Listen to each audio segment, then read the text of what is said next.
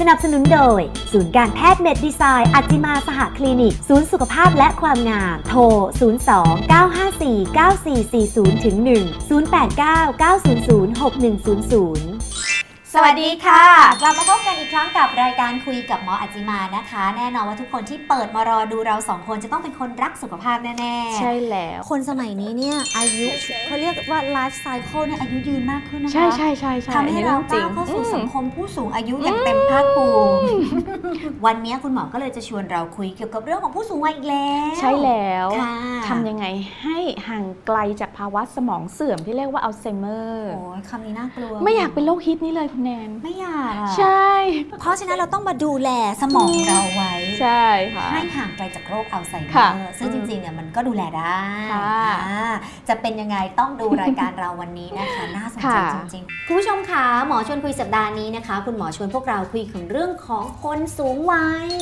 ที่จะห่างไกลอัลไซเมอร์จริงๆ ฟังแล้วดูย้อนแย้งเพราะส่วนใหญ่เรารู้สึกว่าพอยิ่งแก่ตัวไปมันจะเข้าใกล้อัลไซเมอร์ ใช่ ใช่ไหมคะคุณหมอคะ เราก็เลยต้องคุยกันหน่อยว่าทำยังไง อืม ถึงจะสูงวัยแล้วให้ห่างไกลอัลไซเมอร์ สำคัญมากเพราะไม่มีใครอยากจะสูญเสียความทรงจำนะคะคุณหมอค่ะอ่ะ ถ้าอย่างนั้นวันนี้เรามาทำความรู้จักกับโรคนี้กันนะคะ โรคอัลไซเมอร์เนี่ยมันคือโรคเกี่ยวกับอะไรแล้วอาการเขาเป็นยังไงคะคุณหมอคะ อัลไซเมอร์เนี่ยเป็นโรคสมองเสื่อมที่พบบ่อยที่สุด แค่เกริ่นมาก็น่ากลัวแล้วคุณหมอคะ จริง อืม ๆ เราจะพบว่า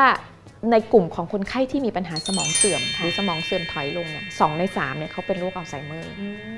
ม โดยเริ่มจากการสูญเสียความทรงจำก็เริ่มจากหลงลืม ค่ะ มีบุคลิกภาพหรือว่ามีพฤติกรรมหรือนิสัยบางอย่างที่เปลี่ยนแปลงไป รุนแรงมากขึ้นเรื่อยๆจนกระทั่งเขา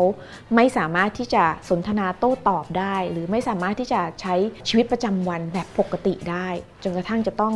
อยู่ในความดูแลของของคนอื่น ก็คือไม่สามารถจะดูแลตัวเองได้คือไม่รู้สึกตัวไม่รู้เรื่องแล้วนะคะ ค่ะ ซึ่งจริงแล้วเนี่ยอัลไซเมอร์เนี่ยเป็นโรคที่เกิดจากมีการผิดปกติของโปรตีนบางชนิด ก็คืออะไมลอยด์กับทาวโปรตีนนะซึ่งไปสะสมอยู่ในเซลล์สมองบางบริเวณ แล้วก็ทำให้เกิดปัญหาขึ้นมา คราวนี้เซลล์สมองโดยปกติอะเขาทำงานเขาจะมีการสื่อสารส่งสารสื่อประสาทมา เพื่อจะให้สมองทำงานปกตินะโดยเฉพาะอย่างยิ่งสารสื่อประสาทที่เกี่ยวกับเรื่องของความจำเพราะฉะนั้นแล้วเนี่ยในตัวโรคอัลไซเมอร์เองเนี่ยก็จะมีปัญหาไอสารสื่อประสาทสมองตัวเนี้ยมันเสียไป มันก็ทำให้เซลล์สมองไม่สามารถจะสื่อสารกัน แล้วทำให้คนไข้เนี่ยมีปัญหาเรื่องของความจำจริงๆอาการของผู้ป่วยเนี่ยเขามีหลายระยะ เดี๋ยวช่วงหน้ากลับมาคุยกันต่อตอนนี้พักสักครู่ค่ะ ค่ะ